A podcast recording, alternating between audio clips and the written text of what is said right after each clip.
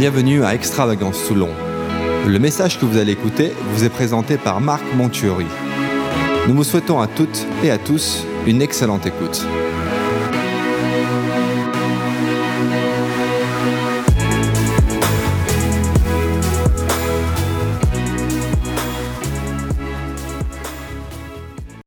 Donc, euh, on va prendre notre Bible ensemble et euh, je vous invite à tourner, et pendant que vous tournez avec moi, dans Actes chapitre 16, verset 25. Je souhaite aussi remercier Pasteur Romaric pour sa confiance pour ce matin. Et, euh, et, nous allons vivre un temps dans sa parole, plonger, plonger nos regards dans sa parole. Vous êtes prêts? Ah, j'entends quelqu'un qui a dit oui, super. On y va dans Actes chapitre 16, verset 25. Et on va commencer à partir du, euh, verset 23. On les roua de coups, on les jeta en prison.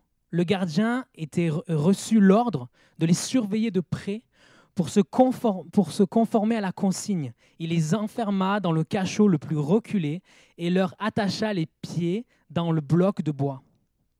Vers le milieu de la nuit, Paul et Silas priaient et chantaient les louanges de Dieu. Les autres prisonniers les entendent, les écoutaient.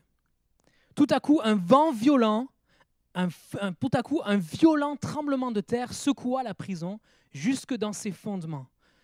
Toutes les portes s'ouvrirent à l'instant même et les chaînes de tous les prisonniers se détachèrent. Le titre de mon message ce matin, c'est Processus, ma prison, un lieu de libération. Alors que, euh, alors que Paul prêchait l'évangile, alors que Paul et Silas prêchaient l'évangile, on priait pour une dame pour qu'elle soit délivrée. On les prit et on les jeta en prison. On les prit, on les roua de coups et on les jeta en prison. Et c'est là même, c'est dans cette prison même qu'ils vont faire l'expérience extraordinaire du Saint-Esprit qui va venir les visiter. Et combien d'entre nous ce matin, on aimerait que le Saint-Esprit puisse venir, venir ébranler les murs de notre maison, les murs de nos familles, que le Saint-Esprit nous secoue. Et peut-être c'est ton cas, tu peux lever la main. Et ce matin, on a tous envie, je pense, que les murs de nos maisons soient secoués. Mais il a fallu qu'ils passent par une prison la puissance de Dieu. Nous voulons vivre la puissance de Dieu. Nous voulons vivre des guérisons. Nous voulons vivre, euh, des, recevoir des prophéties, d'encouragement. Mais est-ce que nous acceptons d'être conduits dans des prisons? Est-ce que nous acceptons d'être conduits dans une, dans une circonstance que nous n'avons pas prévue? Pourtant, c'est dans ce lieu même qu'il y a eu un tout à coup divin. Quelle est ma perspective euh, euh, de ma saison actuelle? Quel est, le regard de Dieu sur ma saison? Est-ce possible que, euh, peut-être qu'en ce moment même, je suis dans une prison, mais est-ce possible que le regard de Dieu sur cette prison soit différent de mon regard? Est-ce possible que cette prison soit une porte de libération, soit une percée spirituelle? Est-ce possible que dans cette prison me conduise à ma libération, mais aussi à celle des autres? Et peut-être ce matin, la prison, c'est peut-être quelque part un endroit où tu tournes en rond, où tu as l'impression de ne pas avancer. Mais Dieu te dit ce matin, je veux changer ton regard, je veux changer ta perspective sur ce que tu vis, sur tes circonstances. Et mon premier point ce matin, c'est, avant de rentrer dans mon premier point, euh, j'aimerais dire ceci. À un moment donné, Dieu me parlait pour ma vie elle me disait, mais en fait, tu n'es pas, tu as l'impression d'être comme dans une prison, mais en fait, tu es testé. Et ça sera mon premier point. Ma prison teste ma passion. En fait, c'est là où le test de, de la passion est visible. C'est là où on peut voir, c'est pas quand tout va bien, c'est pas quand euh, euh, euh, le soleil brille, mais c'est quand il fait noir, c'est quand il pleut que l'on peut voir si on a du zèle. Et Paul et Silas ont commencé à prêcher l'évangile avec zèle. Ils ont prêché l'évangile avec zèle quand ils sont arrivés à la ville de Philippe. Et ça, les a conduits en prison. Leur zèle les a conduits en prison. Quand c'est que la dernière fois où mon zèle m'a conduit en prison, ils ont commencé en feu mais ils ont terminé en feu. Est-ce qu'ils sont des surhommes? Non. La Bible nous dit que c'est des hommes de la même nature que nous. Ils ont été maltraités, ils ont été fouettés, et je vous assure que ce n'est pas, j'ai vérifié, ce n'est pas les fouets d'aujourd'hui. Hein. Ce n'est pas des fouets en jouets, mais c'est des fouets qui laissent des traces, qui laissent des marques, des fouets qui font des cicatrices, des fouets qui vous arrachent la peau. Et même des gens mouraient sous les coups des fouets. Ils auraient pu dire, pourquoi Seigneur? Pourquoi je traverse par là? Pourquoi? Mais leur réponse, dans le feu, ils avaient un feu tellement puissant que leur réponse était leur adoration. Et en fait, quand tu as le feu, tu acceptes de souffrir. Tu acceptes quelques, quelques souffrances pour Christ. Qu'est-ce qui se passe lorsque je vis l'injustice? Lorsque je vis l'incompréhension? Est-ce que je suis découragé? Quel est le niveau de ma passion? Et plus que jamais, nous sommes dans une saison où nous parlons de passion. Est-ce que le feu de ma prison éteint le feu de ma passion? C'est une question que le Saint-Esprit m'a posée. Est-ce que le feu de ta prison, Marc, éteint le feu de ta passion? Des moments où on a l'impression de tourner en rond, des moments où on semble que les promesses de Dieu sont loin, des moments où on ne voit pas, où on ne sent pas. Mais Dieu reste fidèle. Saint-Esprit m'a dit, mais Marc, où où en es-tu avec ta passion pour moi? Et ce matin, c'est la question que j'aimerais qu'on puisse se poser ensemble. Où j'en suis dans ma passion? Est-ce que le feu de ma prison étouffe le feu de ma passion? Où le feu de ma passion est tellement fort que peu importe le feu de l'ennemi, peu importe ce qui se passe autour de moi, peu importe les circonstances, je continue d'adorer mon roi avec passion. Je continue de célébrer mon roi. Je continue de faire ce que j'ai l'habitude de faire. Les conditions n'étaient pas réunies en fait pour adorer Jésus. Paul et Silas, ils n'avaient pas un super réseau Internet et ne pouvaient pas encourager les frères et sœurs en live, en streaming live. Ils ne pourraient pas partager la parole comme ça. Il n'y avait personne pour les encourager. Il n'y avait pas Fabien avec sa guitare, le groupe de louanges, pour nous amener dans la présence de Dieu. Il n'y avait pas de chauffage. Il n'y avait pas de toilette.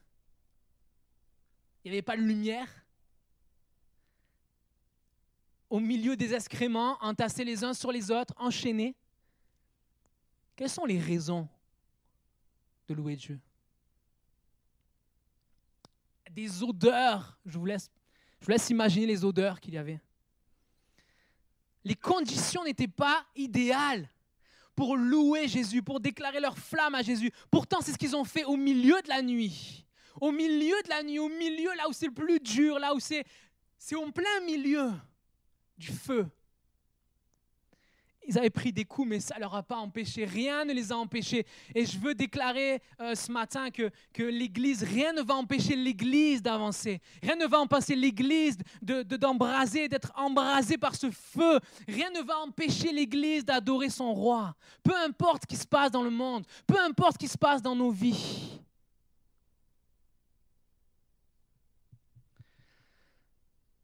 Et un cri monte en moi, Seigneur. Et jeudi, pour ceux qui étaient là, les, euh, au temps de louange, euh, la soirée de louange, on a parlé aussi de cette passion, le Saint-Esprit a appuyé sur ça. Le Saint-Esprit a aussi a parlé à mon cœur sur comment entretenir cette passion. 1 Timothée, 2 Timothée 1, 6 dit, je t'encourage, c'est Paul qui dit à Timothée, je t'encourage à raviver, à maintenir en vie, à entretenir la flamme Comment entretenir la flamme de Dieu? Entretenir la flamme de Dieu, ça commence par méditer sa parole. Ça commence par ouvrir sa parole. Dans Luc chapitre 24, verset 32, il est écrit, Nos cœurs ne brûlaient-ils pas? Les disciples d'Emmaüs qui étaient avec Jésus disent, Nos cœurs ne brûlaient-ils pas au-dedans de nous lorsqu'il nous parlait en chemin et nous révélait les Écritures? Jésus libère son feu à travers la parole. Jésus libère son feu à travers la parole. Un disciple de Jésus va prendre le temps d'ouvrir sa parole. Un disciple de Jésus va prendre le temps d'avoir la parole sur lui, va prendre le temps de méditer sa, la parole, parce qu'un témoignage ne transforme pas, seule la parole transforme les vies. Un témoignage peut m'encourager, mais c'est la parole qui fait naître ce feu en moi. Un feu pour sa parole. Les chrétiens de Béret scrutaient les Écritures pour savoir si, si, si Paul, ce qu'il disait, était correct. Et que je, nous prions pour que notre Église, l'Église extravagance Toulon, puisse être cette Église qui scrute les Écritures pour voir ce que les prédicateurs disent sont corrects, pour voir ce que si Pasteur Romaric dit est correct pour voir si Davidson, dit est correct, selon la parole de Dieu. Que nos circonstances ne dictent pas ma passion et mon feu pour mon roi. Mais qu'un feu nouveau vienne dans nos vies. Un feu pour son nom. Un feu pour sa parole. En fait, Paul et Silas, c'était des hommes de la parole. Ils aimaient la parole. Ils chérissaient la parole. Et je suis convaincu qu'ils louaient Dieu d'après la parole. D'après ce qui Dieu est dans sa parole. Ils louaient Dieu, mais euh, ils entretenaient euh, leur louange et par rapport à qui Dieu est, mais ils entretenaient, ils pratiquaient aussi la parole. C'est pas tout de lire la parole, mais c'est de pratiquer la parole aussi. La parole dit quoi? Entretenez-vous par des psaumes, des hymnes, des cantiques spirituels, chantant et célébrant tout votre cœur. Les louanges du Seigneur. Y pratiquer la parole. Qu'on puisse être de ceux qui ouvrent la parole, qui méditent la parole, ce feu qui brûle dans nos cœurs pour la parole, et que nous puissions aussi pratiquer la parole dans nos vies, dans nos circonstances, dans notre prison. Et je me prêche à moi-même. Parce que, comme vous le savez, avec Laurence, on traverse une saison qui n'est pas facile. Et parfois, on a pu se sentir comme dans une prison. Ou un sentiment de ne pas avancer.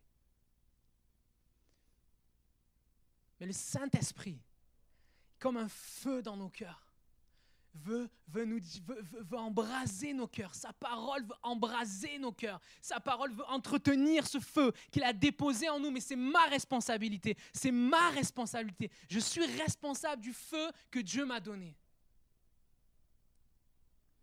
Ma prison teste ma passion pour Dieu. Ma prison teste mon adoration aussi. Les moments de pression vont faire sortir ce qu'il y a vraiment en nous.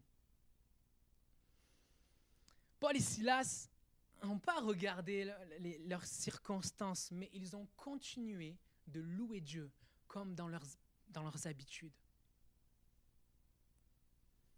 Est-ce que je garde mon adoration lorsque euh, les choses deviennent compliquées, les choses deviennent difficiles? Lorsque j'ai l'impression que rien ne va? Est-ce que je garde mon adoration? Est-ce que je garde cette habitude? Et j'aimerais rapidement vous parler de la fausse adoration et la vraie adoration. Est-ce que l'adoration, c'est en fonction de ma voix? Est-ce que Paul avait une belle voix? On ne sait pas. Est-ce qu'il chantait faux?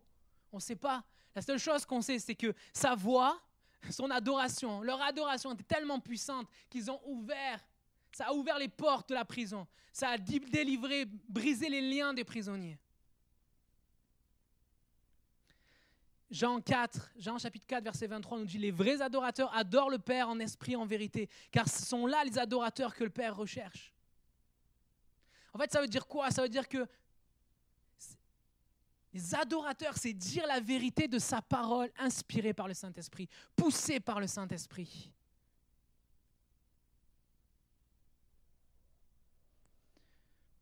La fausse adoration. Qu'est-ce que la fausse adoration? On est vraiment dans des temps où le Saint-Esprit veut marquer euh, euh, ce qui est le vrai du faux, le faux semblant, l'imitation. L'ennemi imite. Mais nous voulons rappeler la parole de Dieu. La fausse adoration, c'est, c'est, c'est conditionnel. Quand je, quand je vis une saison d'été, quand je suis béni, quand tout va bien, quand j'ai une augmentation, la fausse adoration est centrée sur moi. Quand je vois Dieu, quand je sens Dieu, quand je le touche, quand c'est facile, la fausse adoration est partielle. Seulement le dimanche matin, de temps en temps. Mais la vraie adoration, ce n'est pas entonner un chant sympathique, mais c'est de son cœur, un son qui sort de son cœur. En fait, la vraie adoration, c'est une vie agréable à Dieu. C'est une vie agréable à Dieu. Et je vous encourage à réécouter les messages sur la sainteté de Dieu. Je vous encourage parce que ce qui est venu à mon esprit, c'est la vie de Joseph. Joseph est allé en prison alors que ses frères le trahissent, ses frères le jettent euh, dans, le, le, vendent jette dans une cuve et puis il est vendu comme esclave. Et puis après, il se retrouve euh, intendant euh, d'un, monsieur, je ne sais plus son nom, la maison de Potiphar.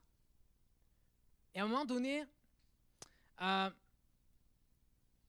la femme de Potiphar veut coucher avec lui et lui refuse. Et son obéissance, sa vie, sa sainteté est une adoration envers Dieu.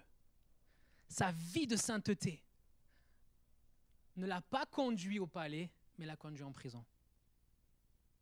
Parfois, mon adoration va me conduire en prison. Parfois, mon adoration va me mettre dans un trou. Et là, je suis testé.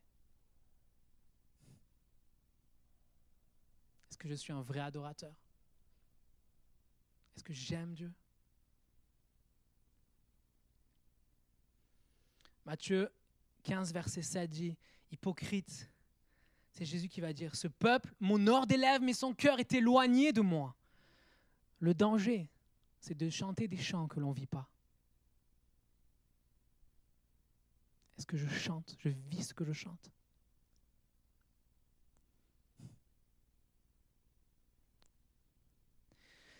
La vraie adoration est une arme de destruction massive. En fait, à chaque fois que j'ai envie d'abandonner, à chaque fois que je me suis dit c'est trop dur, j'arrive pas, et eh bien que, je, que cette tentation d'abandonner, je m'abandonne dans les bras de Dieu. Et c'est là où je ne peux pas abandonner. Parce que quand tu t'abandonnes dans l'adoration au pied de Jésus, tu ne peux pas abandonner. Et c'est une arme extrêmement puissante. C'est une intercession. C'est une forme d'intercession. L'adoration nous focalise sur Christ et nous réaligne au cœur du Père. Parce que lorsque je regarde ma situation, plus que Jésus, alors je fais de ma prison une idole. Alors je fais de mes circonstances une idole.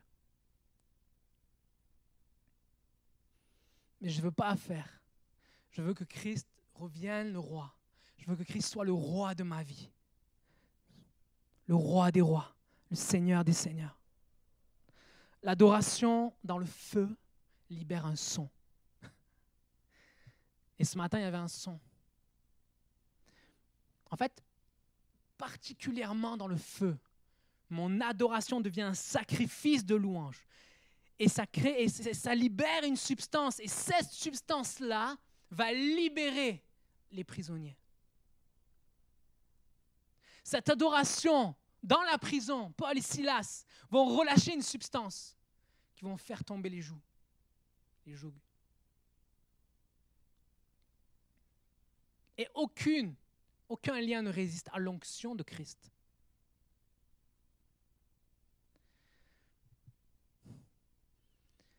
Il y a une substance qui se trouve seulement lorsque tu es dans la cave. D'où l'importance de ne pas sortir de là où Dieu t'a placé prématurément. On revient au processus. Parce que si Dieu est ton Seigneur, si Jésus est ton Seigneur, peu importe là où tu es en ce moment, peu importe ce que tu vis, peu importe ce que je vis, mes circonstances, si Jésus est mon Seigneur, c'est qu'il permet ces situations, comme je l'ai permis envers Joseph, d'être vendu, d'être allé en prison, l'injustice.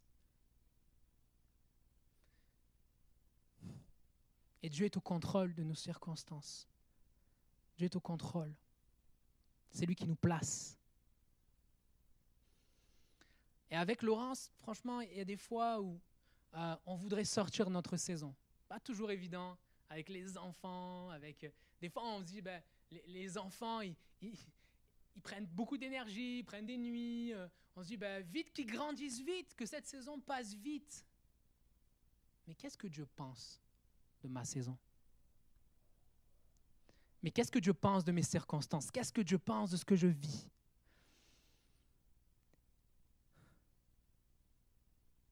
C'est ici même qu'il y a un son qui est libéré.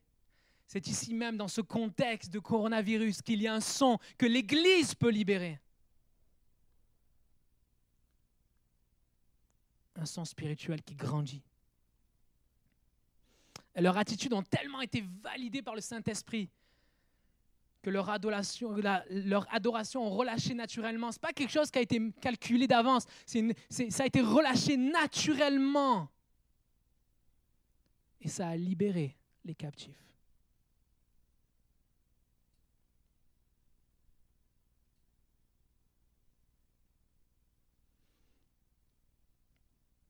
Et amené la foi dans le cœur du géolier. L'adoration n'est pas une question de sensation. La vraie adoration n'est pas une question de sensation, mais d'obéissance. Et j'arrive à mon troisième point.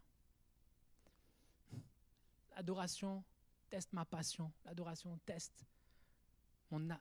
Euh, pardon. Ma prison teste ma passion. Ma prison teste mon adoration. Et ma prison teste mon obéissance. Leur adoration a ouvert toutes les portes de la prison, pas une, toutes. Et voici le paradoxe dans le royaume de Dieu. Ma prison peut devenir une porte ouverte pour quelqu'un d'autre.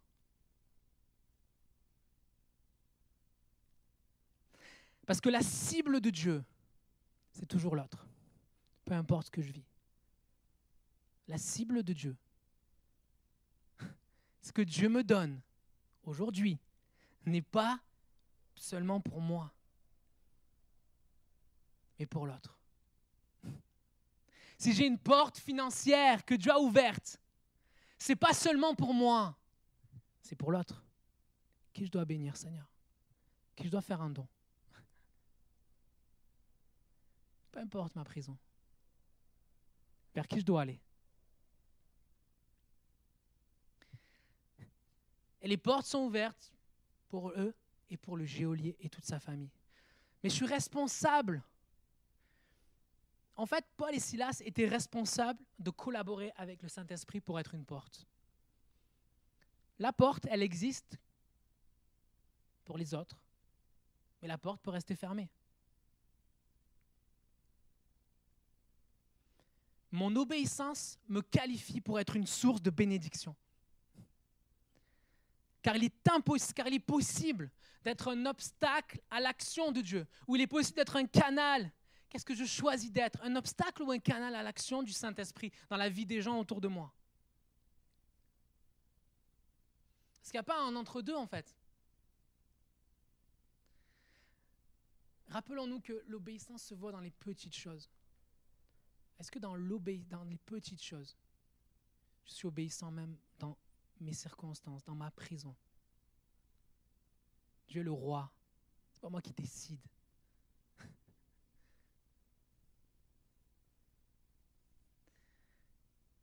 Pas longtemps, je faisais une prière au Seigneur. Seigneur, moi plus sensible, plus grande sensibilité, tout ça. Et Saint-Esprit me rappelait, c'est ton obéissance dans les petites choses qui te qualifie à entendre plus et à voir plus. Est-ce que je suis obéissant dans les petites choses? Les petites choses. Paul et Silas ont décidé de rester dans la prison, même que lorsque les portes étaient ouvertes. Dans le verset 27-28, on, 27, 28, on, lit Le gardien se réveilla, euh, se réveilla en sursaut et vit les portes de la prison grandes ouvertes. Alors il tira son épée et alla se tuer car il croyait que les prisonniers s'étaient enfuis. Puis Paul cria de toutes ses forces, Ne te fais pas de mal car nous sommes tous là. Pourquoi il n'est pas parti? Les portes étaient ouvertes. Seigneur, tu nous ouvres une porte. Allons-y, let's go, c'est parti, yes. Mais ce n'est pas parce qu'une porte est ouverte qu'il faut foncer. Maintenant, je m'adresse à quelqu'un. Ce n'est pas parce qu'une porte est ouverte dans ta vie. Et on prie souvent comme ça, Seigneur, ouvre une porte. Si une porte est ouverte, alors c'est que c'est Dieu. Si une porte est fermée, c'est que c'est Dieu. Non. C'est biblique ça?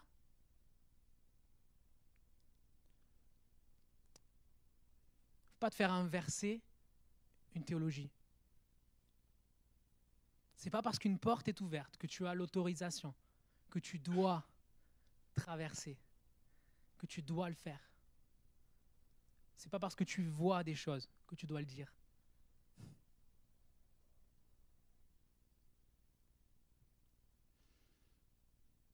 Mon adoration ouvre les portes de la prison, et mon obéissance ouvre les portes de la repentance s'ils étaient sortis à ce moment-là, le prisonnier, le, le, geôlier se serait suicidé. Pourquoi? Simple. Parce que à l'époque, les geôliers c'était les gardiens des prisons. Et le gardien de prison avait une responsabilité, c'était de, de, vraiment de garder les prisonniers. Et cette responsabilité tenait à sa vie. Lorsque si le prisonnier s'enfuyait pour telle ou telle raison, peu importe, c'était sa vie qui était en jeu. Lui-même, on allait le tuer, tout simplement parce qu'il n'a pas pu garder les prisonniers. Et à ce moment-là, c'est pour ça qu'il veut se suicider. C'est parce qu'il savait très bien que s'ils étaient partis, c'était fini pour lui. Lorsqu'un il va dire comment je fais plus loin, il va dire mais il, se jette à ses pieds. le gardien en les voyant, il se jette aux pieds de Paul et Silas et il va dire en tout tremblant et il va dire mais que dois-je faire pour être sauvé? En fait, littéralement, c'est qu'est-ce que je dois faire pour m'en sortir de cette situation?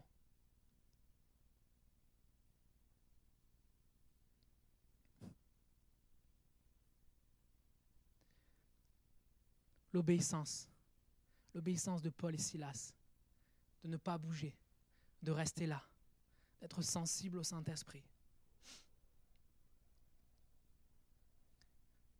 Paul et Silas auraient pu faire valoir leurs droits romains. Dans le texte, et j'ai pas le temps de voir avec lui dans le verset 37, on voit que à un moment donné, euh, euh, les autorités veulent relâcher Paul et Silas. Alors qu'ils sont partis dans la famille du geôlier, alors qu'ils prêchent l'évangile, alors que la famille se repent, donne sa vie à Jésus. il, y a, il y a les magistrats qui viennent voir le geôlier, qui disent ben, Libère-les, c'est bon, libère-les. Et Paul dit Non, non, non, vous n'allez pas nous libérer comme ça, en secret.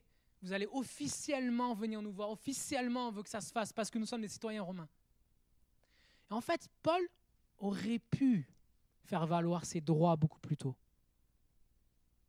Parce qu'on n'avait pas le droit de fouetter et de mettre en prison des citoyens romains. Paul avait des droits, et Silas. Mais ils n'ont pas fait valoir leurs droits par obéissance au Saint-Esprit. Parce qu'il y avait une cible. Parce qu'il y avait la cible du Saint-Esprit, parce qu'il y avait la cible du cœur du Père. Et la cible du cœur du Père, pourquoi ils sont venus à Philippe Dans la vie de Philippe, c'était pour Lydie et sa famille, et c'était aussi pour le géolier et sa famille. Deux cibles, pas une, pas une foule, deux cibles. Et parfois, Dieu va te mettre une cible, même dans ta prison.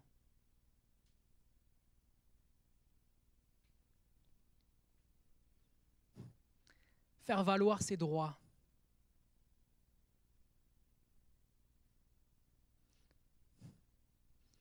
Ils n'ont pas fait valoir ses droits. Est-ce que je suis prêt à renoncer à mes droits?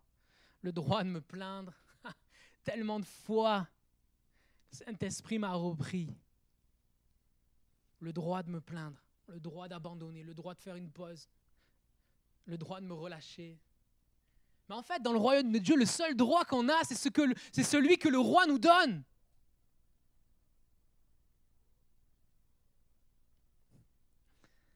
Ce n'est pas l'ennemi de dicter le rythme. Ce n'est pas les circonstances de dicter le rythme des choses. n'est pas à ta circonstance de dicter tes décisions. Qu'est-ce que le Saint-Esprit me dit de faire aujourd'hui afin d'être une porte de salut pour quelqu'un, même là où je suis, parce que je suis passionné, parce que je suis un adorateur.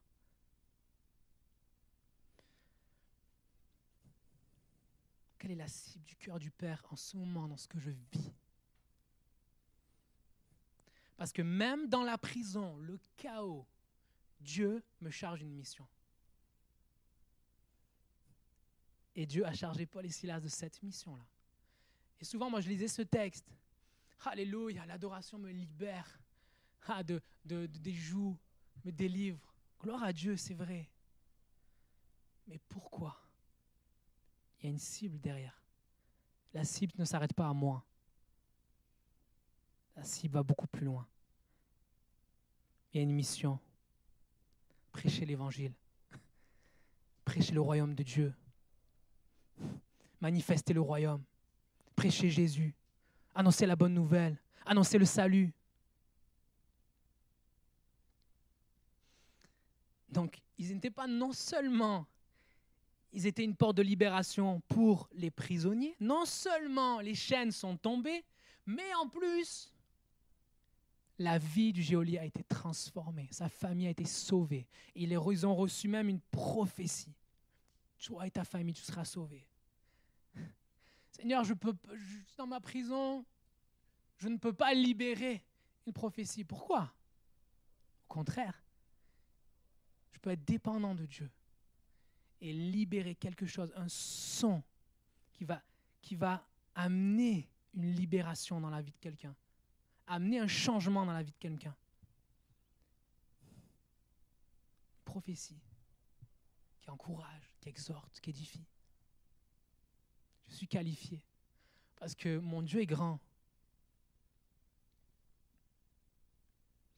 Même dans la prison, je peux être dans la joie et y rester. Et y rester pour communiquer la joie à ceux qui sont avec moi dans cette prison. Et parfois, Dieu va, va, va, va, va permettre un long processus afin qu'à travers moi, plusieurs soient délivrés, sauvés. Et le problème, et moi j'en fais partie, c'est que nous focalisons tellement sur notre prison qu'on oublie la mission. Tellement dur ce que je vis. Punaise. Mais du coup, on oublie la mission. Tout autour de nous, les gens parlent, sont inquiets, les gens sont dans la peur, les gens sont dans la dépression, nous sommes appelés à faire la différence, à amener le feu de Christ, à amener la vie de Christ. Mais si nous sommes focalisés sur ce que nous vivons seulement, le problème c'est que l'ennemi nous aveugle, veut nous aveugler afin que nous passions à côté des cibles de Dieu, des cibles de l'amour de Dieu. Et parfois même, je reconnais, je demande pardon au Saint-Esprit, nous désirons plus sortir de la saison compliquée où on est, plutôt que dans nos circonstances, chercher à faire la volonté de Dieu et prêcher l'Évangile.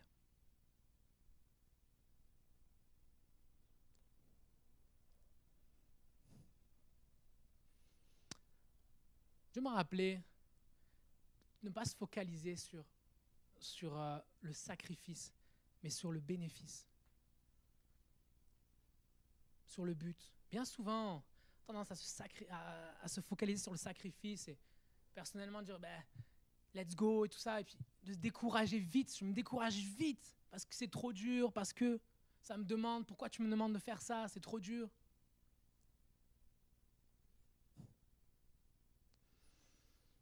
Mais Genèse 45, chapitre 5 à 8 nous dit, parle de Joseph.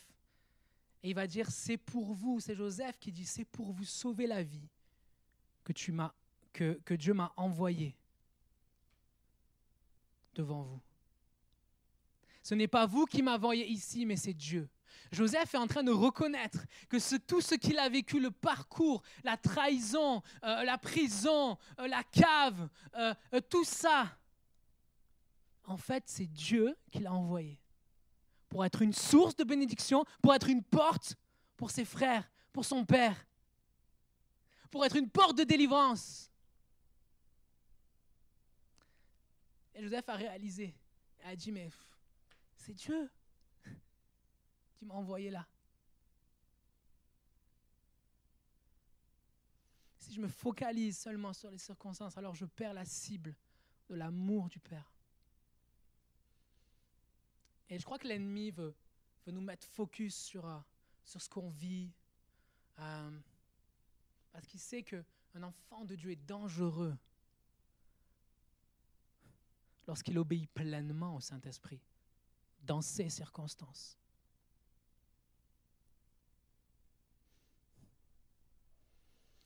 Je vais inviter, euh, on va passer un moment de louange. Alors je suis sur la fin. Posons-nous la question. Qu'est-ce que Dieu est en train de faire dans ma circonstance? Et pour qui? Pour qui? Mon obéissance démontre mon amour, mon niveau d'amour. Jésus a démontré son amour envers le Père à travers son obéissance. Et ce matin, ce n'est pas à propos de moi, ce n'est pas à propos de vous, c'est à propos de Jésus-Christ. Et ce matin, c'est vers Jésus-Christ qu'on va regarder. Euh, alors que chez nous, je, vous propose de rester dans une atmosphère d'adoration, une atmosphère où on tourne nos regards vers Jésus. On a parlé que selon la perspective de Dieu, Ma prison teste ma passion. Ma prison teste mon adoration. Ma prison teste mon obéissance.